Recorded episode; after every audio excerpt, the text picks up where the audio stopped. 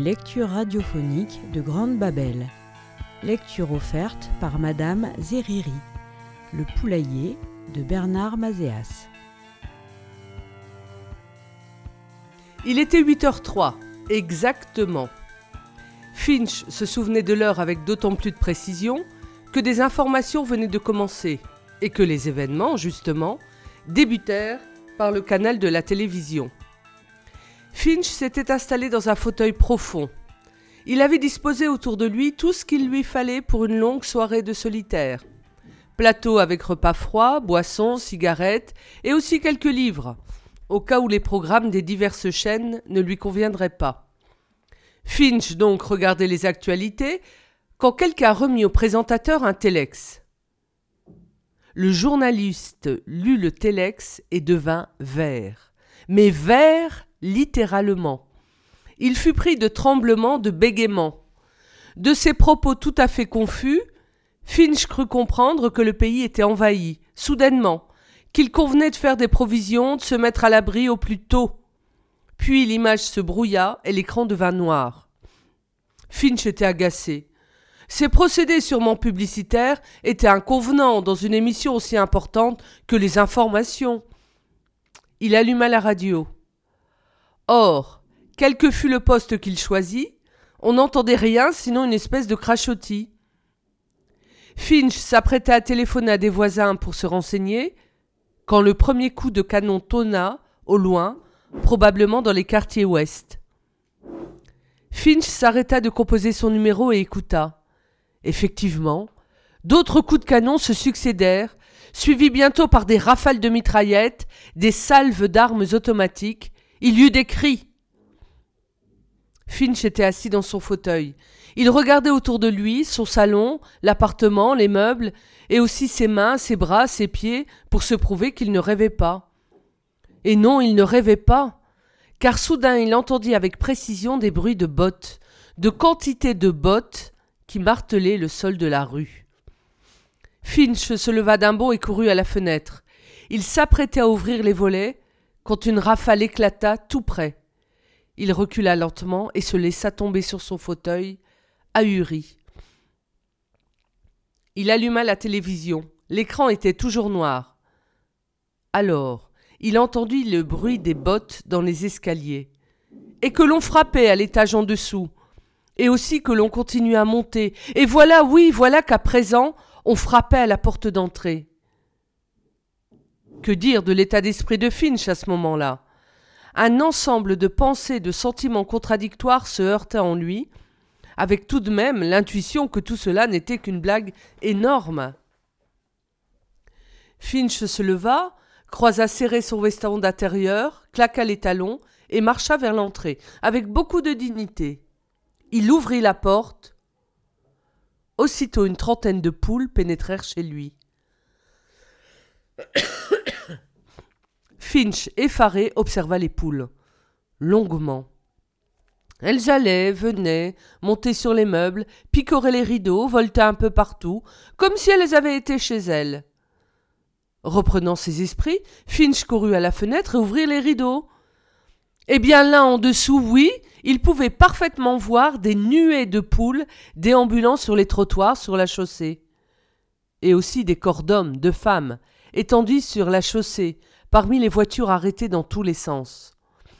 De même, il distinguait plus loin des colonnes de gens qui faisaient la queue devant des magasins d'alimentation.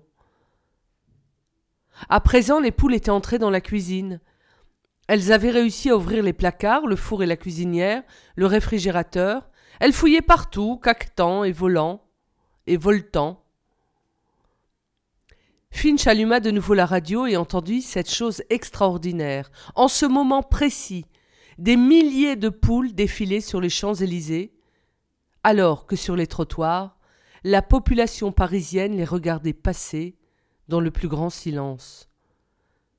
Très vite, le speaker laissa sa place à une poule qui caqueta sur les ondes avec une voix rauque.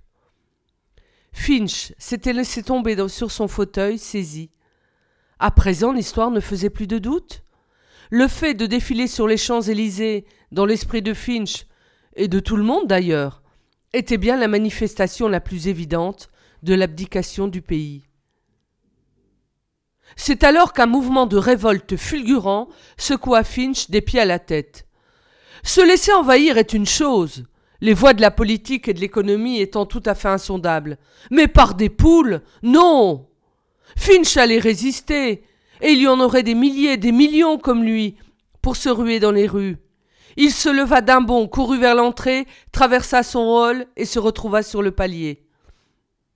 Alors, il entendit caqueter violemment au-dessus de lui. Il leva les yeux et vit le corps d'un homme qui roulait dans les escaliers. Une femme plus haut hurlait. Puis la femme descendit en courant et se pencha sur l'homme qui avait arrêté sa course contre la porte de Finch. Elle se mit à pleurer doucement, et doucement encore elle ramassa le revolver que l'homme avait laissé tomber. Elle se releva, regarda Finch. Tout est inutile, monsieur, dit-elle. Ces maudites poules sont trop fortes pour nous. Finch rentra aussitôt chez lui et se mit à réfléchir à ce problème de poules. En réalité, la violence était-elle le moyen de défendre les libertés? Et quelle liberté? Le système poule, après tout, pouvait ne pas être pire qu'un autre Finch observa les poules de près. Il décida de les comprendre, et pour cela, le premier moyen consistait à les imiter, à adopter leur allure, à partir de quoi, probablement, on finirait par percer leur langage et caqueter soi-même avec efficacité. Sans quitter les poules des yeux, Finch marcha dans son appartement, les jambes écartées, les bras repliés, les mains fourrées sous les ses aisselles. Le plus difficile était d'acquérir ce mouvement de cou des poules, qui exige une extension avant de la tête suivie d'une rétraction immédiate, et ceci à chaque pas. Il fallait aussi, quand on s'arrêtait, piquer du nez vers le sol, tourner le bec de tous côtés, par petits mouvements brusques. L'inconvénient de ces pratiques était de déplacer le centre de gravité du corps, et par voie de conséquence, l'équilibre s'en trouvait perturbé. Euh, cependant, les poules étant à présent ce qu'elles étaient, il convenait de s'adapter au mieux. Euh, très vite, Finch se rendit compte que malgré ses efforts, aucune amélioration ne semblait s'être établie dans ses rapports avec les poules. Elles continuaient à se promener, à picorer, à faire leurs besoins un peu partout. Euh, il jugea que son apparence seule suffisait à lui attirer le mépris de l'envahisseur. Il fouilla dans ses armoires et trouva une panoplie d'Indiens qu'il avait utilisée quelques mois auparavant, à l'occasion d'une réunion masquée donnée par son chef de service. Et là-dessus, il y avait des plumes en quantité. Il s'installa sur la table du living, découpa, tailla, remodela, colla, cousit. Il put donc bientôt adapter une crête sur sa tête, ainsi que sur la ceinture de son pantalon, un ensemble de plumes qui retombaient sur son derrière, et le tout à l'avenant. Ainsi harnaché, il marcha jusqu'à la fenêtre. À dire vrai, il nota que maintenant les poules le regardaient de côté, avec satisfaction, semblait-il. Dans la rue, les gens s'étaient eux-mêmes transformés en poules, avec plus ou moins de bonheur.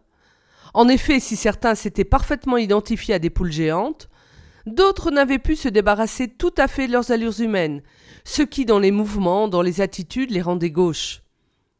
Finn songea qu'ainsi, déjà, ces différences préfiguraient les diverses classes qui composeraient la société de demain. Et tout à coup, Finch se sentit le besoin de jouer un rôle déterminant dans cette société future. Après tout, son mépris de la chose publique, jusqu'ici, ne l'avait-il pas conduit à mener une vie médiocre parmi des gens médiocres? Non, non, tout cela devait changer. Finch revint vers la cuisine, ouvrit un paquet de riz qu'il jeta à la volée sur le sol.